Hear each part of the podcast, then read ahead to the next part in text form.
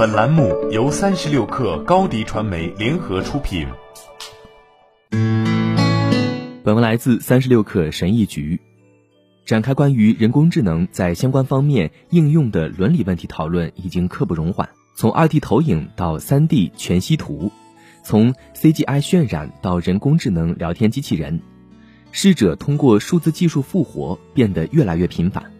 去年十月，坎耶·韦斯特。在为金卡戴珊·韦斯特准备的生日礼物中，用他已故父亲罗伯特·卡戴珊的形象制作了一段载歌载舞的全息影像，吸引了前所未有的关注。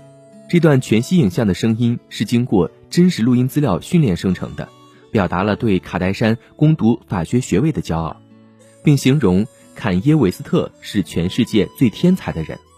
制作这段视频的公司负责人接受采访时表示。此类项目的起价为三万美元，如果算上展示，总价可能会超过十万美元。当然，要想在数字世界里复活，还有其他更便宜的方式。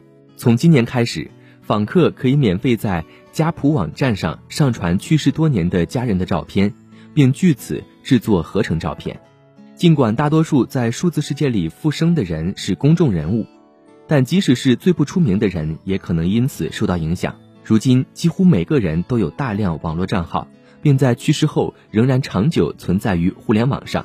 如何妥善处理这些数据，可能是我们这个时代最重要的技术难题和道德伦理议题。自从互联网拥有了交流、工作和休闲娱乐的功能，人类每天创造的数据量急剧上升。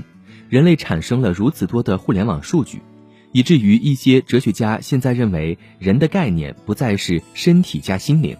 还必须考虑到数字存在。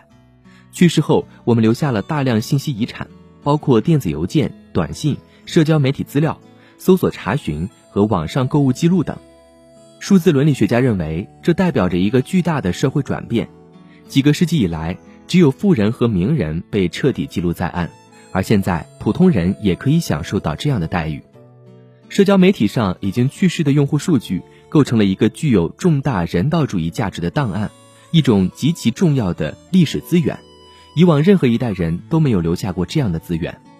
在未来，人们可以利用这些数字资源来了解互联网上发生的重大历史事件和文化运动，比如阿拉伯之春、Me Too 运动等，并对这些运动的参与者进行定性解读。创造已是公众人物的数字全息影像，明显能创造经济利益。这就是为什么他们的数字形象在去世后一段时间内仍受法律保护。加州法律的规定是死后七十年，纽约州的规定是死后四十年。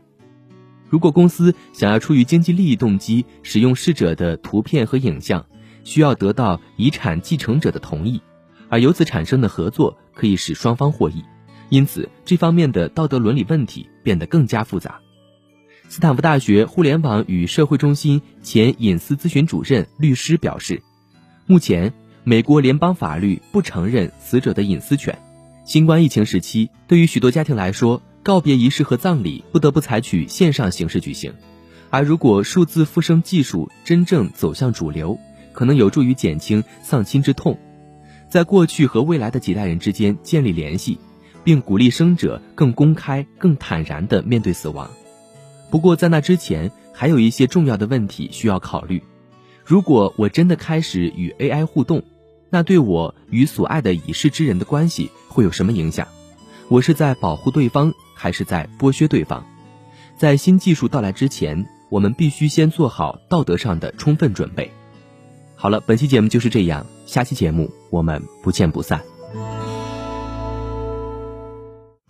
高迪传媒为广大企业提供新媒体短视频代运营服务，商务合作请关注微信公众号“高迪传媒”。